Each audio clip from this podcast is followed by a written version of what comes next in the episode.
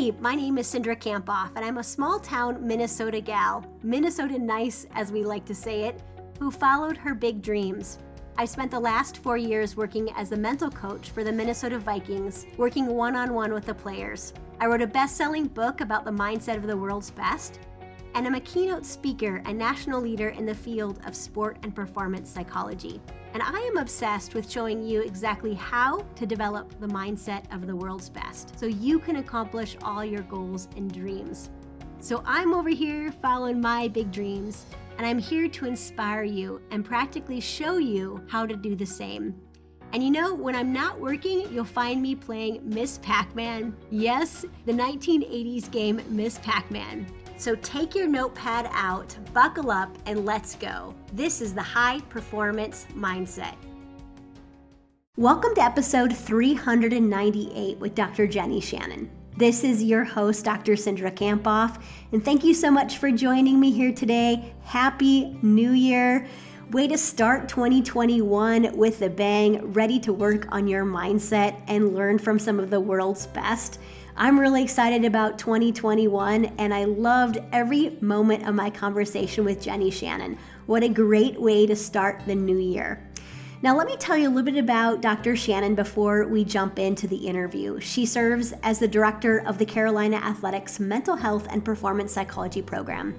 She's a counseling and sports psychologist within the UNC Department of Sports Medicine, where she provides performance enhancement and psychological services to the student athletes there at the University of North Carolina at Chapel Hill.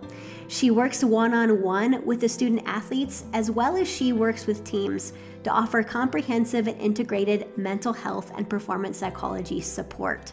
She's a native of Phoenix, Arizona, and she earned both her master's and doctorate in counseling psychology with the emphasis in sports psychology from the University of Missouri. She is a licensed psychologist, a certified consultant with the Association for Applied Sports Psychology, and also a member of the USOC Sports Psychology Registry.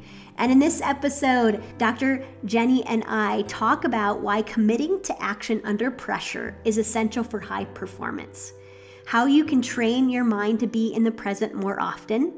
She describes three strategies that you can use to build team culture that could be applied to sport, business, or your family, how we can use our values to guide our decision making, and why failure is a teacher. Now, if you enjoyed today's episode, we'd love for you to provide a rating and review. Please do so if you haven't already. This just helps us reach more and more people each and every week. And also, think about a friend as you're listening to this episode. Maybe it's a coach or a leader or a good friend that you're thinking about. Take a screenshot, share it with them. Or you can also share it with us on social media. Tell us what you enjoyed about the podcast, what you got from the episode.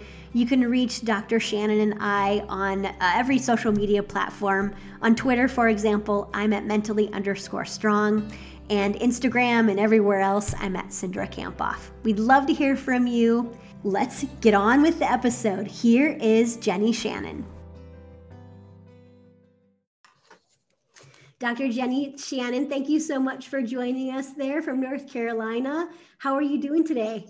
I'm doing pretty well. Winding down the semester, or semester's over, but winding down for winter break and looking forward to a few days off. I know, I'm too. it's been a long uh, semester. I would, I would love to just have you share with the people who are listening a little bit about your journey and how you got to the University of North Carolina at Chapel Hill. Yeah, absolutely. So I was a competitive gymnast. That's my sport background, and um, had plans to walk on in college, and unfortunately ended up injured. So um, it was an injury I wasn't able to come back for. Never got to compete in college at all, and so that kind of shifted um, a little bit of, of plan, a lot of plans for me. And I actually ended up coaching, um, coaching club gymnastics while I was in college. I was a psychology major, uh, but had no idea what I wanted to do with it. Um, I, as a gymnast, was one of those kind of head case, like mental blocks and bulking and all that stuff my like almost entire career. I was a mess. So wish I would have known a lot of this um, at that time. But then the injury was really challenging for me to deal with emotionally. And then when I was coaching, seeing it from that angle and seeing kind of what my athletes went through and um, wanting to help them, but not having all the tools. Um, but I didn't know that sports psychology was a thing at the time. I got really, really lucky. I was at the University of Arizona, and this name will mean something to you, but maybe not other people. But I ended up taking a class with Jean Williams, um, who's one of the like most amazing women in our field. I had no idea who she hmm. was. The class was called Psychology of Excellence. It fit my schedule. I was like, "Hey, why not?" First day, I learned that sports psychology was a thing, and it was just this like amazing moment of, "Oh, okay, well, that's what I want to do with my life. So cool. Yeah, it was it was just amazing. Um, and being the nerd that I was, I like ran down after the lecture and introduced myself to her and asked if I could learn more about sports psychology. And it, it was just like the most wonderful coincidence because I got connected with her.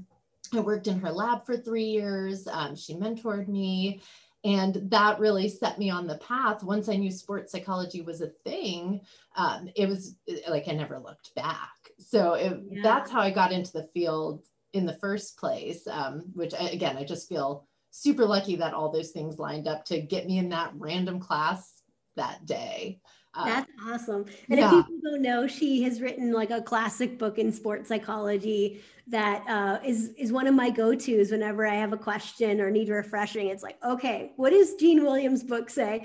exactly, exactly, and that was the book of my class. So um, yeah, it was an amazing experience. So I ended up doing both my master's and doctorate at the University of Missouri, um, uh, counseling sports psychology, or sorry, counseling psychology with a sports psychology emphasis, and was really lucky that my program allowed me to get like right into the athletic department. I was working hands on with teams and athletes um, throughout the whole time there. And so got a lot of really great performance psychology experience. And then also a really, really strong kind of mental health counseling background, um, which I really enjoyed having both parts because so often they overlap or people are willing to come in for performance, but there's really some mental health components. Um, just gave me a, an ability to work from all angles, which I really enjoyed. Um, and then I did my internship and postdoc at UC Davis, kind of similarly with counseling center and athletic department. Uh, worked at a Division two school in Colorado for a little while, um, Regis University. Did a private practice while I was there, and then um, got an opportunity to come out to North Carolina to work uh, part time at UNC as a contract provider and with uh, existing private practice here with Dr. Bradley Hack. Um, I loved UNC. I loved working in this athletic department. I've always loved being part of a system. And so when the opportunity for a full time position came about, I was really excited for it and was fortunate enough to get it. And I've been in that role for a little over three years now. Yeah, that's awesome. Thank you so much for describing a little bit about your journey. I think that helps people just better understand your experiences that you come with. Sure. So now that you're at Chapel Hill, tell us a bit about uh, how would you describe your philosophy of applied work in general? Yeah it's probably my favorite part of my job is getting to do that applied work and i'm lucky i get to do it with both individuals and teams um, and while it might look different in some ways i think some really common underpinnings um, i really work a lot from kind of an acceptance and commitment and mindfulness acceptance commitment approach. So meaning a lot of my emphasis is um, very present moment focused like i'm very focused on process and very focused on helping athletes kind of ground themselves in in the moment putting their focus on where it needs to be right then and there. Uh, the acceptance part of that and often means that they have to accept that they feel some sort of way or are thinking some sort of thing and kind of direct that focus to right here right now.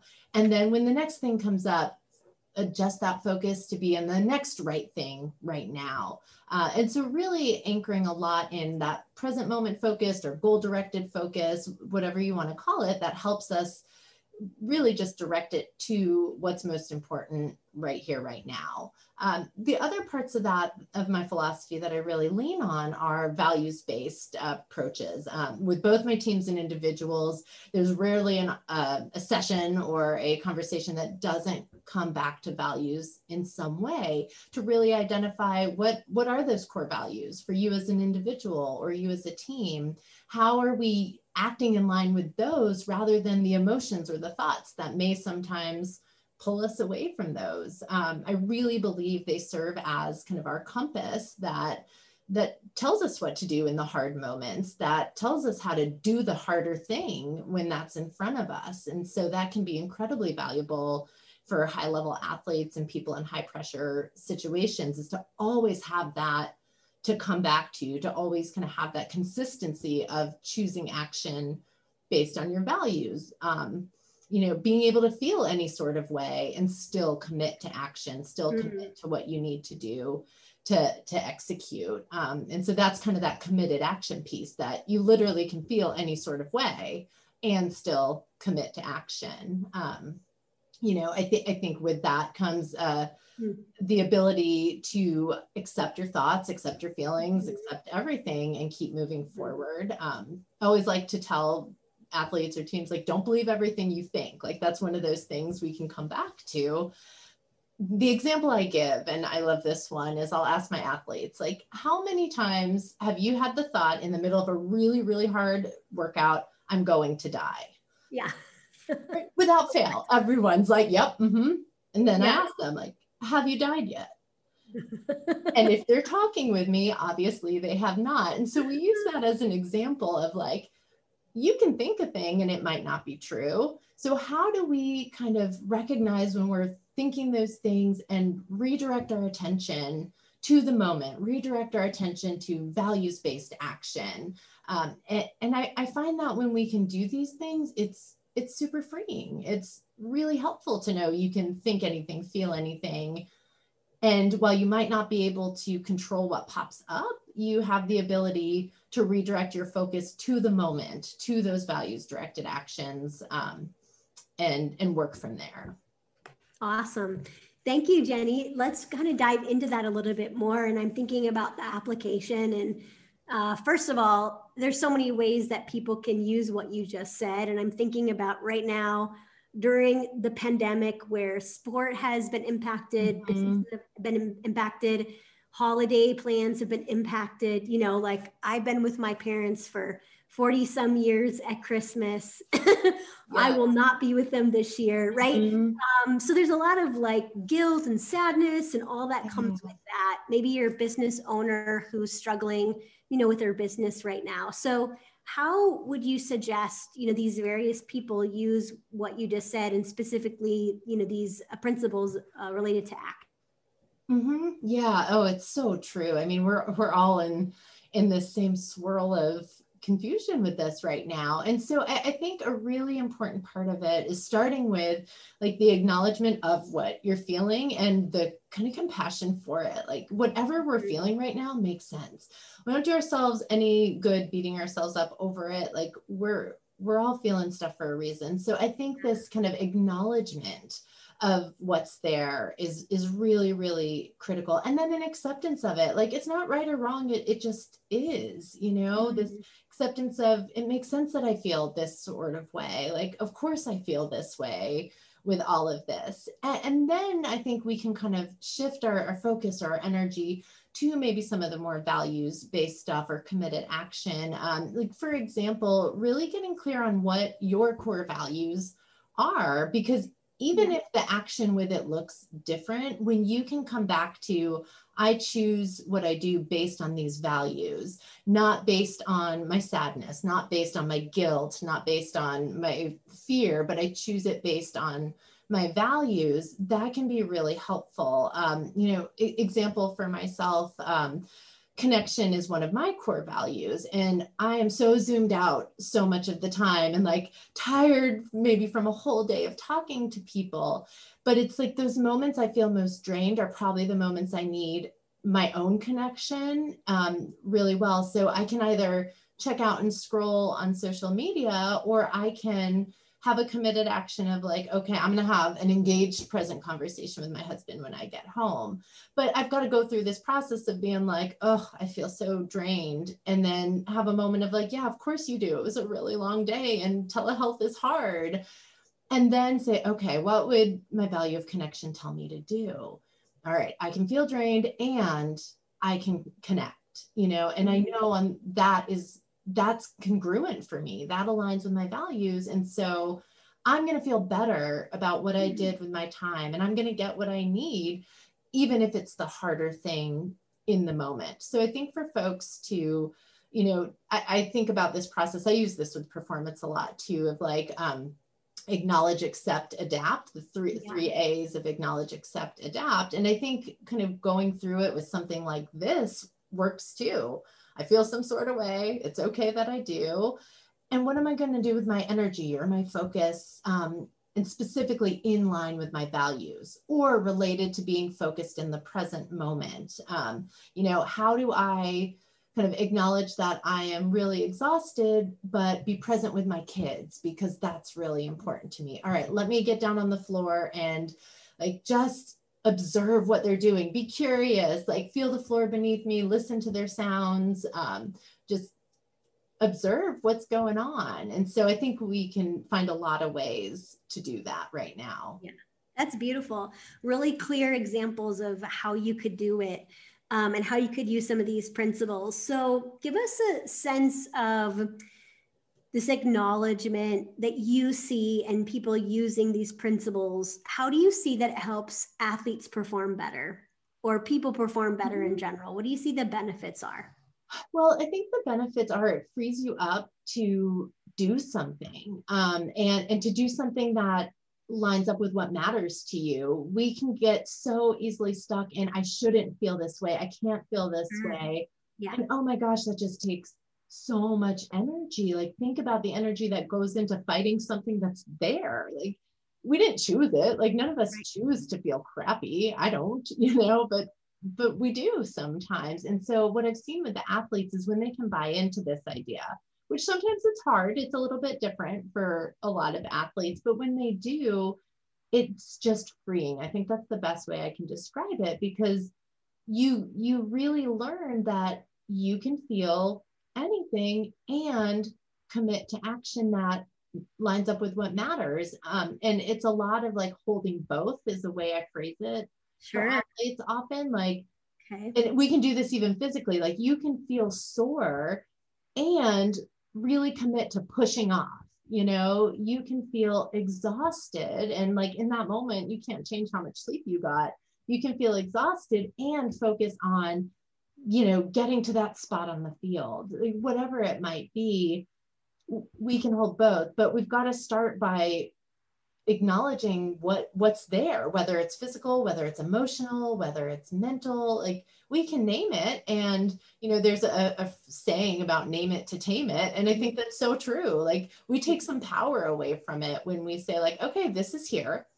I know it's here doesn't mean I have to let it dictate what happens. I can acknowledge that it's here, I can allow it to be here, and I can put all my attention and energy on the next right thing, the present moment, my action that's based in my values. Like it can be there, and mm-hmm. I can shift my focus, I can shift my energy to right here, right now, the next most important thing. And then I shift it to the next most important thing even while all that other stuff might be kind of in my periphery.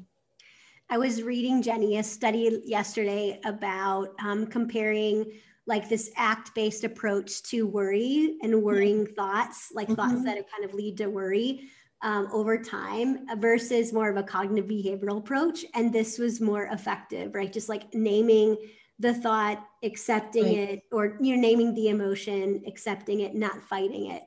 Um, and I'm thinking about, especially for athletes who feel a lot of nervousness mm-hmm. before a competition or feel a lot of pressure, or maybe for us, you know, who aren't athletes um, or competitive athlete at least. I would say I'm an athlete, but I'm not competing right now. Right, same. I can use this when I'm like overwhelmed with the moment or overwhelmed by negative news or, mm-hmm. you know, the things that maybe happen right now during the holiday season with all of us. Absolutely. And I encourage everyone to just experiment with it. Like it sounds counterintuitive. Like if I name it, it's going to get bigger. But sure. the, the opposite happens. I mean, if you think about fighting this stuff, you're putting energy into the thing you don't want to be there. And so by just naming it and allowing it while focusing on what's more important or what's present, it, it, it just makes such a difference. And you're totally right in how that can look with all our present moment challenges. Exactly. So, give us a sense for people who are listening who are like, oh, I don't really know what my values are. How might you help one of your clients or a team be able to determine what their values are so they even know, you know, how to act based on their values? Yeah. So, uh, you know, I think there's a lot of different ways to do it. And it kind of depends on how you learn and how you like to sort through things. Um, you know, there are lists like value words and there's like values. I have a, like a values card sort that they just, each card has a values word on it and I'll have people like narrow it down. So sometimes that's helpful just to like get a sense of when we say values, what does that actually mean? Because mm-hmm. it's different than goals. It's not where we're trying to be. It's kind of like, how do we get there? What is our compass? What determines how we make choices. Um, and so I think sometimes looking at those as a starting place just to start to wrap your head around it. For some people, um, then like keeping with that and like breaking it down, like crossing off the stuff you know doesn't matter, and then starting to go through like, okay, what really matters, and continuing to break it down and narrow it down till you get to like three ish core values. And it doesn't mean the other ones don't matter. It just means these are the ones that you absolutely want to be the way you make decisions, the things that guide you. Um, so I think that's one way. The other way, if you're maybe wanting to be a little bit less concrete with it, is if thinking back to times you've felt really uh, satisfied with kind of how you've moved through tough situations or points in your life where it's felt like you really were being the person you wanted to be and acting in a way you wanted to act in. And and thinking back like what was driving those actions? Like what was kind of some of the consistent pieces uh, in terms of how you made decisions or how you acted or what drove you forward? I think doing some of that reflection can sometimes reveal the values. Um, and then similarly projecting ahead. If you think about like where do i want to be? Asking yourself what is going to get me there. Um, with the teams I work with, we revisit core values every year because each team and each set of challenges might need a slightly different set of values. I think for individuals, they tend to be a little more like pervasive, but for teams, as this kind of living, breathing, changing culture, we need to kind of see okay, with this group of people and with this set of goals, what are going to be kind of the core things we want to act on. So i you know i think again looking through those lists and just narrowing down reflecting back or kind of projecting forward are all different ways to get at the kind of question of what's most important and how do you want to make your decisions? How do you want to choose your actions? Ooh so good. I love all the various ways and strategies that you just gave us to consider and i'm thinking about you know starting the new year right? Mm-hmm. and even considering what are some of your values that you want guiding you for the year i did that last year about this time jenny and i actually have a grit board on my right by my office. Framed over here. Love it. I have um, my three values which is like love um, courage, and then the last one is contribution. Because that's what I wanted to guide my my work is like, okay, how can I be courageous this year? How can I contribute, but how can I show love and warmth? And then I wrote some what I called away values, and those are just values that I didn't want to I didn't want to live by, or I maybe experienced them, but I didn't want them guiding me. Mm-hmm. And so mine are. Um, like not seeing my value. I don't really know if that's a value, but sure, yeah. Uh, comparison, judgment. Mm. So that helped me kind of acknowledge like how I don't want to feel or what I don't want yeah. God to be. So just the idea of that, I might feel judgment or comparison sometimes, but not kind of not giving into that. I love that. That's such a cool spin on it. And you know, it makes me think about some of the way to kind of deepen the values sometimes is one of the things I'll ask my teams to do a lot of times, kind of along those lines, is with their core values, think about like, okay, what are the actions that show you you're moving towards your values? And sure. what are the actions that show yeah. you you're moving away? And I think that identification is a little different, mm-hmm. but related to what you mentioned, that ability to catch it when you're slipping yeah. away from your values is so important. And so I think it's really, really critical to know what that looks like so you can not only like choose the actions that line up but notice because we all slip but to be like really attuned to oh i am i'm getting away from my values. How do i kind of get back on mm. track? Yeah. So powerful. So i encourage people to think about how they might do that at the, at the beginning of the year like list their values and then what actions will you will will help you experience those values more often and what would not.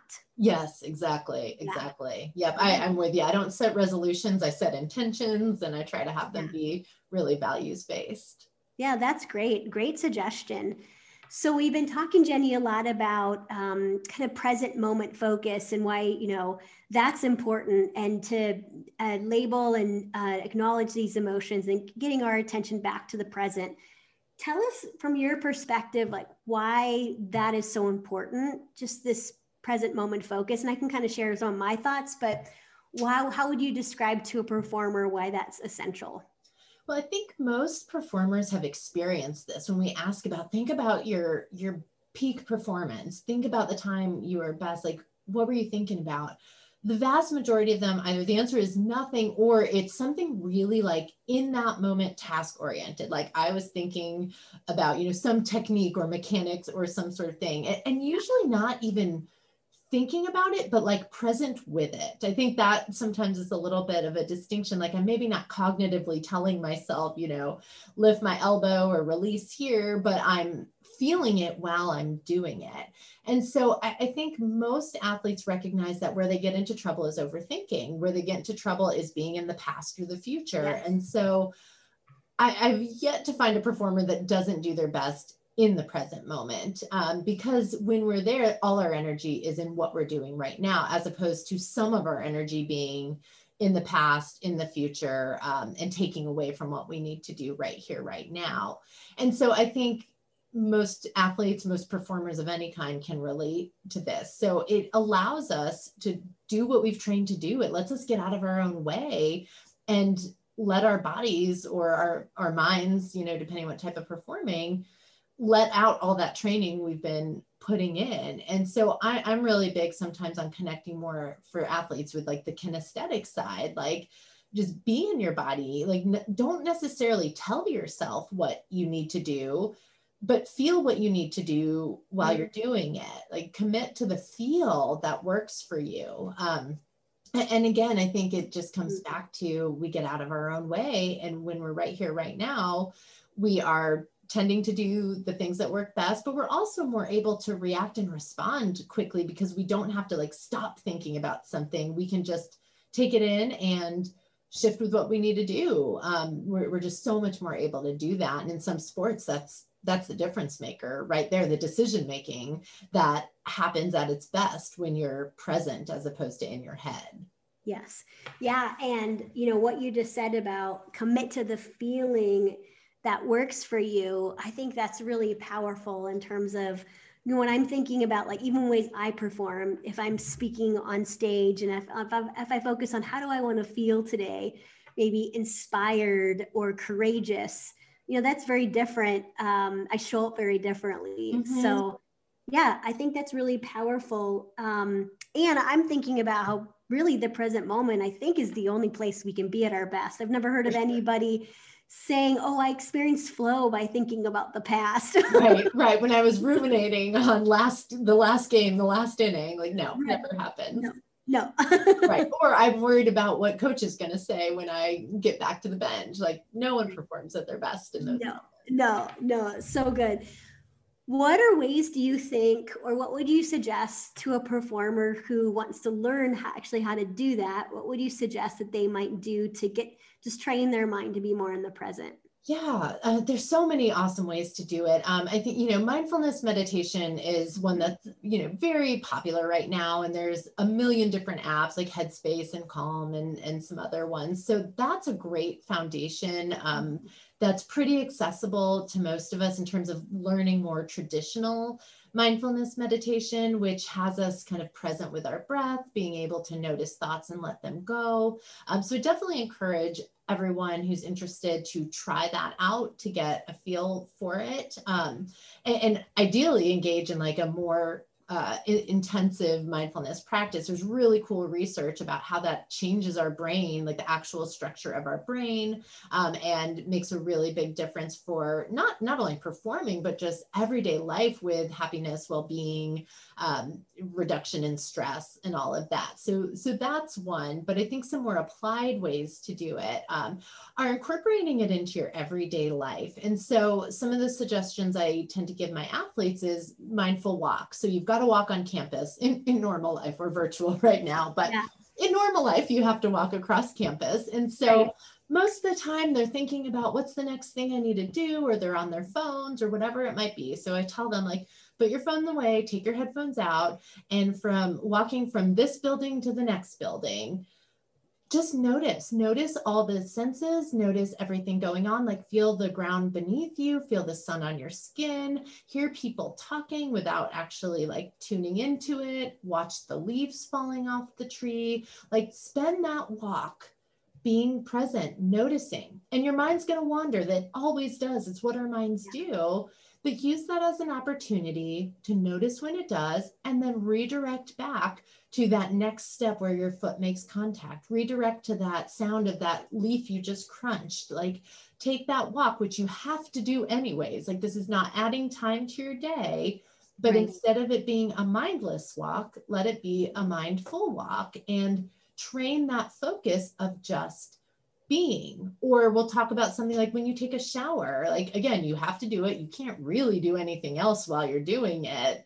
You know you can think about things but you can't actually do anything. So for that time you're in the shower feel the water pressure feel the temperature you know smell your soap like be present. And when that mind wanders just bring it back. So these are really good like everyday ways to train that ability to be present and be focused. Um, so I like those because they don't take any extra time for us. Yeah, and they're really practical. Yes. Yeah. yeah. and I think about how many times I mean, I think that I'm, um, you know, practice mindfulness. Uh, at least that's my intention. But there's still so many times throughout my day that I'm mindless. You know, sure. especially when you're saying in the shower, I'm like, oh, I've taken mindful walks and then mindful eating, but I haven't done a mindful shower. right. It's, it's awesome. I highly recommend it. you know, and then for athletes, I think one of the like next steps of training this is to bring it into the stuff you tend to do mindlessly in sports. So mm-hmm. I will tell my athletes and teams all the time, like,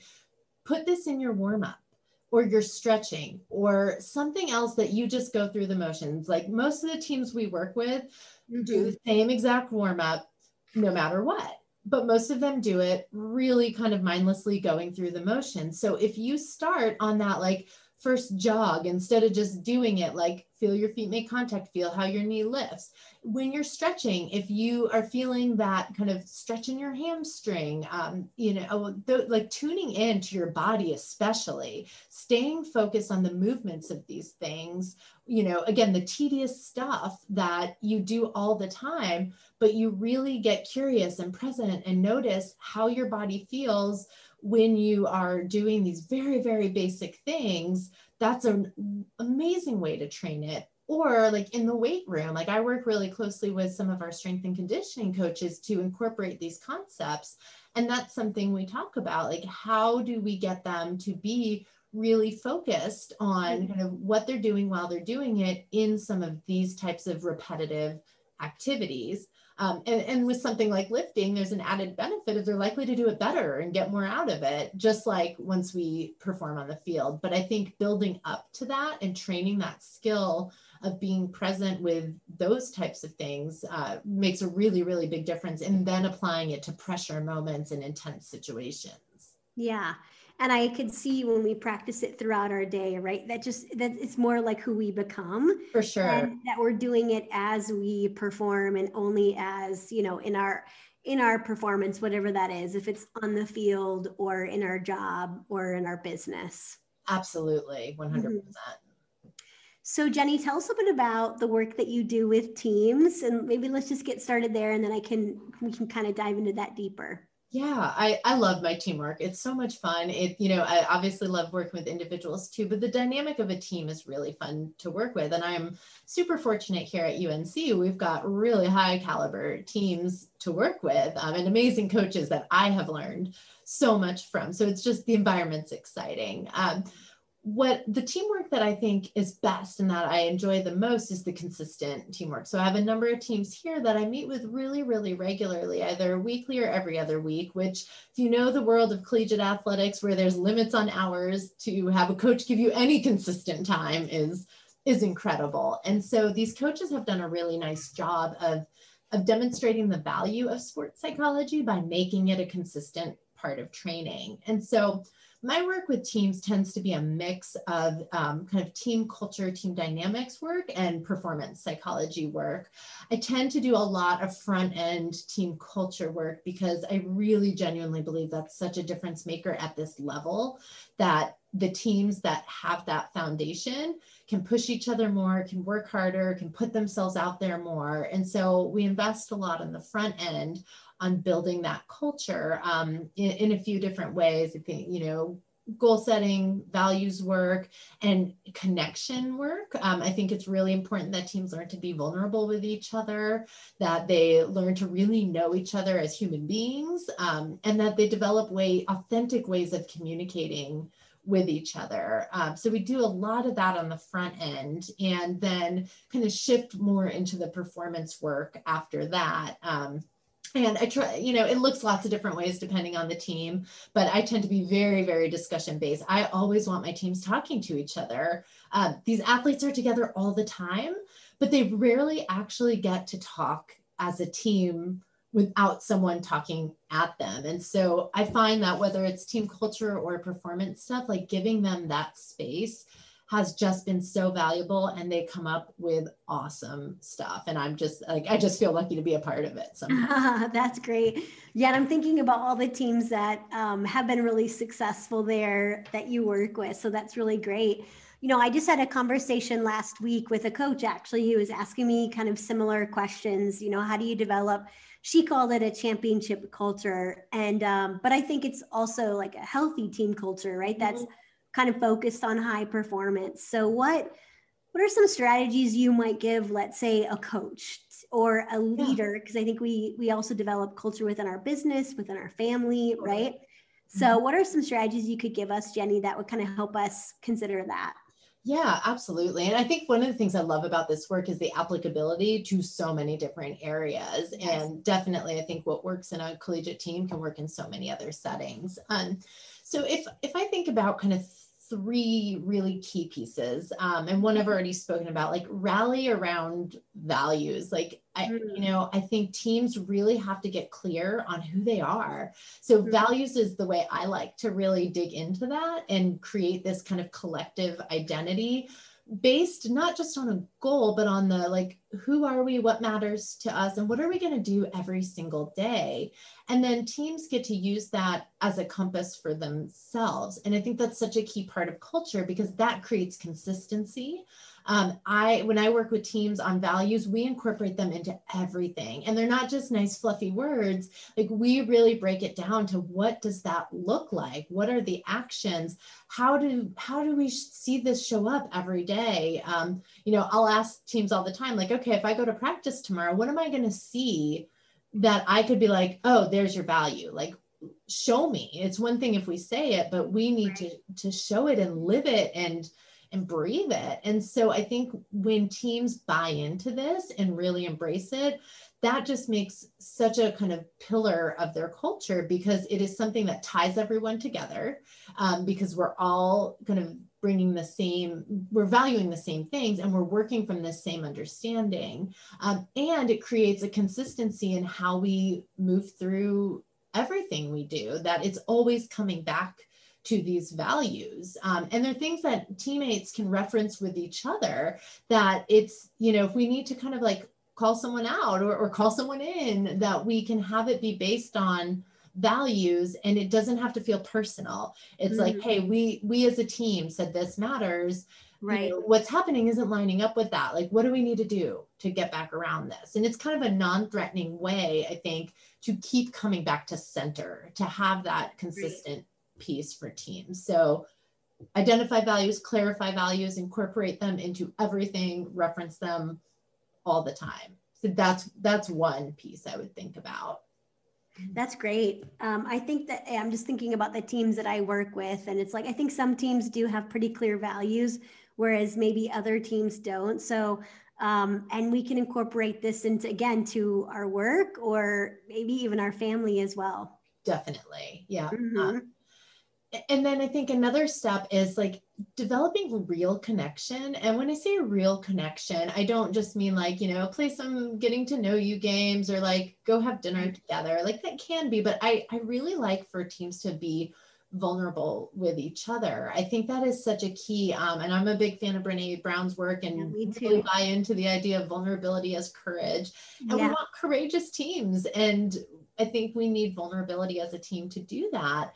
Um, I, I really encourage coaches to foster this by having them really get to know each other. Uh, like learn about their lives outside of sport, give them opportunities to connect, ask them questions that challenge them. Um, you know to to like open up with each other create space for that in some of your team bonding stuff um, and, and, make it real model it yourself as a coach so they can see that and then from a more sport perspective, really making space for athletes to connect around like their why, their purpose, their passion.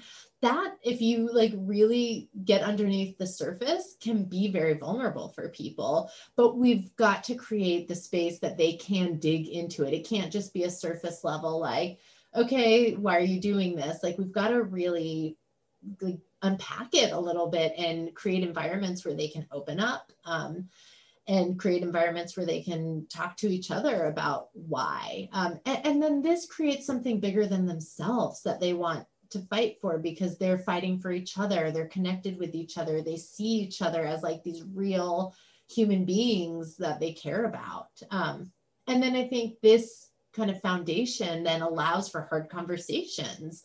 Um, yeah. It allows for more kind of work around mistakes and failure and mm-hmm. problems and all the tough stuff we run into but we've really got to build this this um, foundation of connection and vulnerability. So although sometimes coaches don't want to take time away from like the x's and o's and the physical training i think there's a lot of value in investing in that creating that connection and vulnerability and authenticity with your team on the front end. Yeah so powerful I'm thinking about a story that I read about Clemson football, and uh, I don't know if they do this in the off season or when exactly they do this, but I'm guessing it's probably in the off season, where it's like this hot seat where a player goes on yeah. and they share like a really difficult moment they had in their life, so that people can connect with them. And I'm thinking yep. about, wow, for I have to feel safe and secure to even share, right? So it's like creating part of that acceptance of each other, regardless of the tough things that we've gone through or what i might describe as like a crucible moment right that led mm-hmm. you where to where you are today.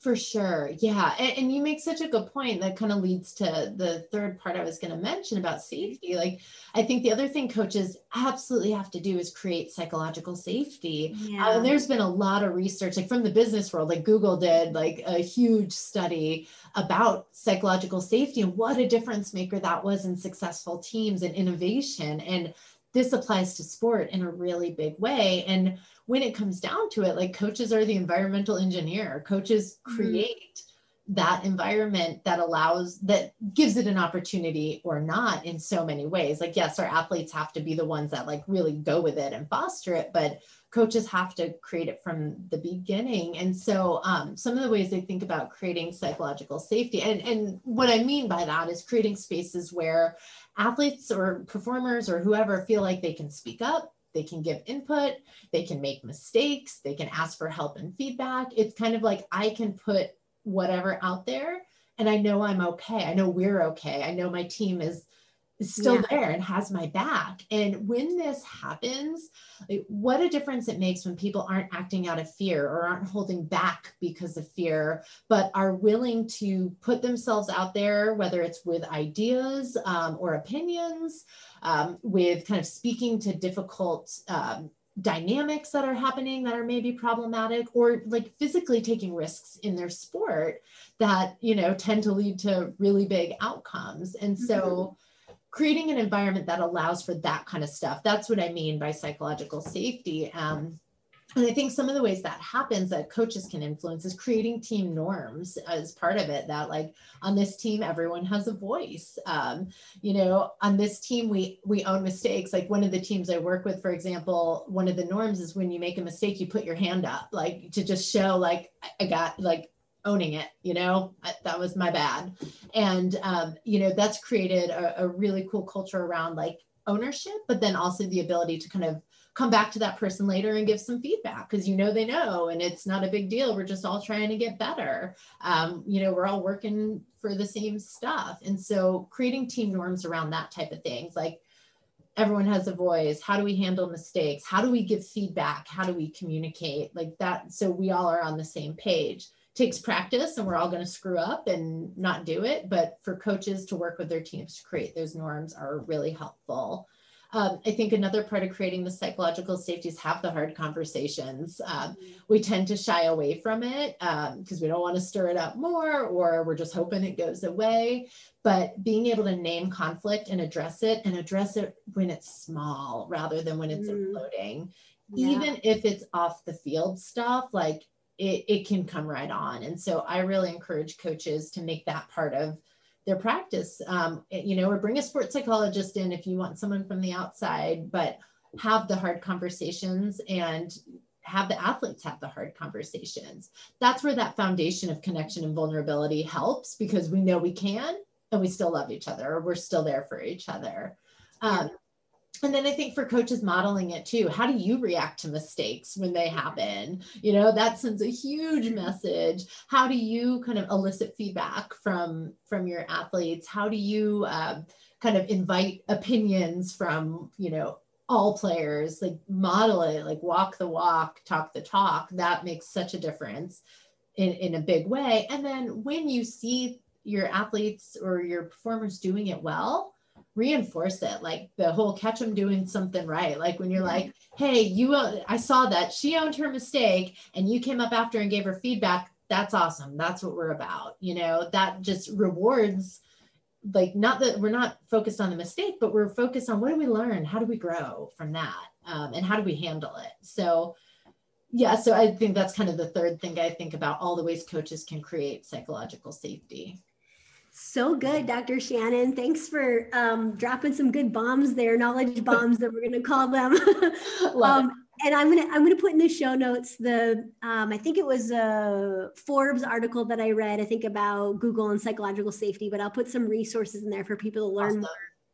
And I think what you just said about like making mistakes okay, and that this idea that everybody makes a mistake and paying attention to how we react as a leader to other people's mistakes so many times when I'm watching TV, right, and I'm, um, or even when I'm at a game, I might see a coach blow up, yep. or you know, the the whole body language of the team changes when an athlete makes a mistake. Um, so, what do you see, you know, the really good coaches do? Because you've got to watch some of them and be a part of their teams in terms of when an athlete does make a mistake, how do they react?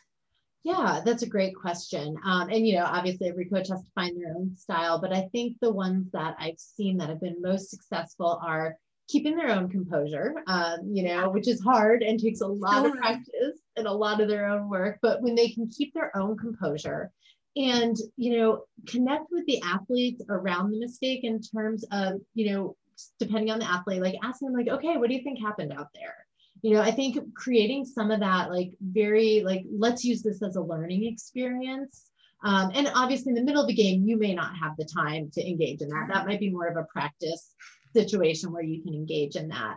But i think the other thing that happens is telling the athletes what you want to see from them in a constructive way. So often where i see coaches in that kind of blow up moment they're screaming at the athlete for what already happened they're telling them they screwed up when they very obviously already know it. I've yet to find an athlete that makes a big mistake and doesn't know they made a big mistake. And so just railing uh, them about that doesn't get them somewhere. So instead of doing that, helping the athlete kind of see, like, hey, here's what you need to do next time. Like help them see what they need to do um, can be huge. And then it becomes, again, a learning experience. And that's, I think, what mistakes and failure is all about is that kind of teacher, that learning experience. And so when coaches can embrace that idea, to maintain their own composure, um, and then be able to kind of coach the athlete in that way, not here's what you screwed up and, you know, what the hell were you thinking, but like, okay, that happened here's what needs to be different next time. Here's what you need to do. And that also helps the athlete direct their focus to the next right thing, to that present moment mm-hmm. focus, um, as opposed to being stuck in the mistake that already happened. Um, so I think that's probably one of the best mm-hmm. responses. I do love to have that like back and forth when there's time, like at a practice or watching film. Um, but in the heat of the moment, I think the best thing coaches can do is composure to show their own calm and then to direct to like the here's what you need to do. And i always tell coaches i tell this to athletes too it's if you don't do it well it's always okay to circle back and be like hey so you know heat of the moment sorry i blew up let's break this down let's learn from this. And i think that sends a message too and I really good point of like when you help athletes learn, it helps them get back to the present and doing their the direct their their attention back to the next right thing and as i was listening to dr shannon i was thinking about parenting mm-hmm. you know and how our kids um, make mistakes yep. uh, or as a business leader it's like you know mistakes happen all the time so creating that psychological safety is a really um, excellent point so one of the things I, I ask almost everyone on the podcast is um, to help us get, get an understanding of how you define failure mm-hmm. and uh, tell us about a time that you failed. Yeah. So, would you describe what failure means to you? So I, I, think I kind of referenced it, but like I think of failure as a teacher. Like that is the biggest thing. Like it's where we find our edge. It's where we learn about the stuff maybe we don't want to learn about. Um, but it like I have yet to ever experience a failure that hasn't taught me something or worked with an athlete where failure isn't a teacher. But my, my caveat to that is we have to be kind of curious and compassionate with failure to mm-hmm. learn from it. And so I think as I've kind of wrap my head around failure and what that means in my work and personal life, like that comes right along with it. Like, yes, failure is a teacher 100%, but only I think if we can allow ourselves to kind of be curious about it and be compassionate with ourselves so we can learn and grow from it. Um, if, if think about, um, so I have a one year old and she literally just took her first steps the other day. Oh my God. so if there is ever like a model of learning from failure, it is an infant learning how to walk. And like she has fallen down so many hundreds of times, but she doesn't beat herself up about it. She doesn't stop trying. She doesn't say, screw it, I'm never going to walk you can like see the little gears in her brain turning and the next time she tries something a little different and she balances for one more second before she eats it you know and then it, it's just this like it's such a humbling thing to watch kids because you're like oh that's what we all need to be doing and so I, I think of that as like that quintessential example of like yep keep failing but every time like getting something out of it and getting a teeny tiny bit closer to it. So that's like that's my great. my like real life recent example of someone else failing until she got it. Back in April, um, I interviewed Jack Canfield on the podcast. So he wrote all those books, Chicken Soup for the oh, Soul. Oh, yeah. I'm sure you've seen, and one of my favorite books called The Success Principles. And he talked about how, um, like, fail equals fall and so, kind of mm-hmm. the same thing, like all we just need to do is change that third letter instead of an I, it's a L. And it's like, okay, it just means when we fall, we get back up. So, I was thinking a lot about your, you know, learning to walk analogy. And it's like, yes. just pick yourself back up. It's okay. What did exactly. you learn by taking this caring and compassionate approach? Yes, exactly. Exactly. Mm-hmm. So, yeah. So, a time that I think this came up for me it was kind of earlier in my career so it's a, a, professional example. I have so many athletic ones i could give but we'll, we'll go with a professional example. Um, and it was a little bit earlier in my career and there was a team i was working with that i just really wanted to impress and connect with um, and was like really just putting a lot of pressure on myself. And so if this was an example of jumping in without actually knowing enough about the team culture, um, without really learning the team, where I got engaged in this team session and the coaches weren't there.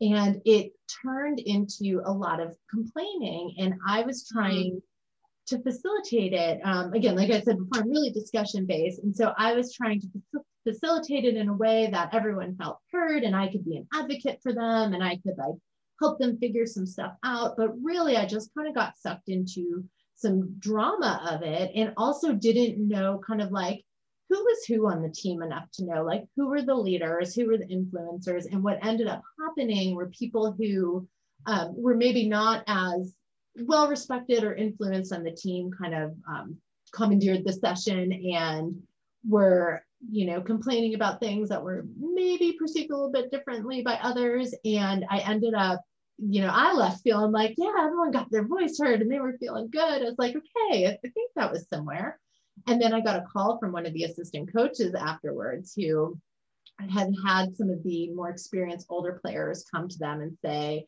that did not go well. That was not helpful. Um, and it was like I had such a pit in my stomach because all I wanted was to do well with this opportunity. And I what I learned from it, like it crashed and burned. Like I had to spend a lot of time rebuilding credibility with the coaches and with the the players after that uh, because it just wasn't helpful and it frustrated a lot of the players. So what I learned from that was, you know, one, I got to know teams a whole lot better before I start kind of facilitating those kinds of conversations. I got to be really oriented to the culture and the dynamics and who's who. Um, but it also like brought up my insecurity and my need to be liked and like choosing wanting to be like liked and like joining with them and on their side over what was actually helpful in the moment. So that was like, such an incredible humbling moment and teaching moment of like, okay, I need to get grounded in my philosophy about how to approach team sessions, not just go in wanting to make them happy. Um, and so I got real clear, real fast on kind of my approach and what mattered to me in team sessions. So yeah. that thank you so much. And you know what? That same thing happened to me. Right, I feel like rite of passage, maybe. maybe, but it was when I was a doctoral student and so excited. It was a tennis team. I clearly remember, actually, even though it was many years ago, I remember the room we were in because it was the same kind of thing. I kind of went into it just kind of trying to, and the coach was really general. We want to, we need some help team building, and we just want yep. kind of somebody to facilitate. And it was the first session I'd ever done with this team. I would never do this now um, because I learned a ton about what not to do, you know, because I felt the same way. I was like, man, I did not represent the field very, very, very well, but learned a ton. Yes. And uh, that makes me way better professional now. So absolutely. No, I cringe when I think of it. And I do remember it so vividly. And like, I think of how long I had that pit in my stomach about yeah. bringing it up. But yeah. it was like, it just, it transformed how I approach team stuff. So yeah. I'll well, take. There we go. We're both not going to repeat that. Exactly. And uh, that's a great example of failure as a teacher, right? And uh, both what we both learned about this, a similar experience. Before we hit record, we talked a little bit about the teams that you work with, and I know you work with some men's teams there. Tell us about your perception of how you might um, kind of destigmatize just mental training in general with both men's and women's teams. Yeah, you know, I think the most powerful way to do it is have them talk to each other about it, but you got to get in the door first. And so, you know, I think the coaches have a huge influence on that. The athletic trainers have a huge influence on that. Like the people around them that they already trust, it, in my experience, has made a big, big difference. When other people are able to kind of vouch for it and sell it and like say, hey, this is just as important as your physical training this is where we get our edge this is what's going to make us better that sets the stage. And so that's that's really big. I, you know my experience the men tend to be a tougher crowd to get in the door and to like be bought in. Um, so it's so so valuable for someone they already trust to set that stage. Now we, we might not always have that but in and of itself if a men's coach is inviting me in they have like said okay this is important. Like by giving up some of our precious time, this is important. Um, I, so I try really hard to help them understand like how it's going to give them their edge and to help them understand like you put all this time into the physical stuff. And you know the classic question so many of us ask like how important do you think the mental training is or the mental part of your game? And they'll all say you know 80% 90% how much time do you put into it? None 5% and so we'll bring that up. But what i then like to do once they kind of help them understand like how it's going to benefit them and give them the edge is make it really tangible like give them really concrete strategies that they can go out and try that day in practice. Um, you know, I think for, for men in particular, getting to the nitty gritty of that has has been really helpful. Um, that's where sometimes when I partner with strength and conditioning and it can be reinforced in the weight room and, and when they're conditioning can be really helpful. Uh, just as much application as is possible so they can practice it it can be tangible, it can be hands on, and then hopefully start to see the benefits. Um, you know, the team sessions are more broad. And so, as far as getting them in for individual sessions, that tends to be hard sometimes because nobody wants to say, I'm struggling, I'm having a hard time. And this comes up with the mental health side of it too, even more so. Um, that when they have teammates who are willing to say, like, oh yeah, I, I meet with Jeni every week, or yep, I worked on my mental game with her, you know, my freshman year, or oh, when I was injured, I met with her. That makes such a difference. Um, you know, one of the teams we've seen a huge increase in willingness to do individual sessions is our men's lacrosse team. And historically, across campuses, men's lacrosse is is a tough nut to crack and it's a tough team to get into. But it's this combination of the coach making time and space for sports psychology, their athletic trainer that is like the biggest cheerleader in the world on our services. And over time, the guys themselves talking about it. Like that's been the number one most powerful thing. So I think if, if we ever have opportunities to encourage people to like talk about their experiences, makes all the difference in the world. We had a senior class a few years back that like half of them at least sought our services and like talked about it like just like going to the training room or the dietitian and great. it just set a cascade of people coming in yeah that's great wow you have given us so much to consider and i'm so grateful for your time dr shannon here's a few things that i got from our conversation today as a way to summarize we were talking about the importance of kind of acknowledging how you're feeling and um, taking more of a compassionate approach and then working from your values and realizing that you can take the next right action that you want to based on your values. So I really appreciate our conversation about that and this idea of like name it to tame it. Mm-hmm. Um, I also appreciated the uh, ways that you provided us to kind of consider our values or how we might do that, maybe to start the new year off the way we'd like to, and the ways that we want to act uh, towards those values and the ways that, okay, maybe what we would do that doesn't act towards those values. And then at the end, we were talking about team culture, and you gave us some like three suggestions on how to develop team culture. And you said rally around values, uh, develop real connection, and then consider psychological safety in the different ways that you could do that. And then at the end, I really appreciate you describing a time that you failed, mostly because we we did the same thing. yep, I love it. I love it. um, and hopefully uh, that helps people as they're listening. So tell us how people can reach out to you and if they'd like to follow you on social media. Yeah. Um, so welcome to email me at my UNC email. If you've got questions, uh, Jeni Shannon, J E N I S H A N N O N at unc.edu. Um, and then I've got a UNC Twitter at UNC Sports Psych. Um, and so at either of those are good ways to, to find me. Awesome. Do you have any other kind of final thoughts for us? Oh, man. I don't know that I do, to be honest. It's been a long year. so my brain may be all out of thoughts, but I really appreciate the opportunity to talk through this stuff with you. I, I love these things and I think they're just so, so important. Um, and I, I, hope it reaches more people who can embrace them and adapt them to whatever setting they're in and whatever they're working with. Absolutely wonderful. So, so great to talk to you this afternoon and have a great holiday season. Thanks, you too. I appreciate it.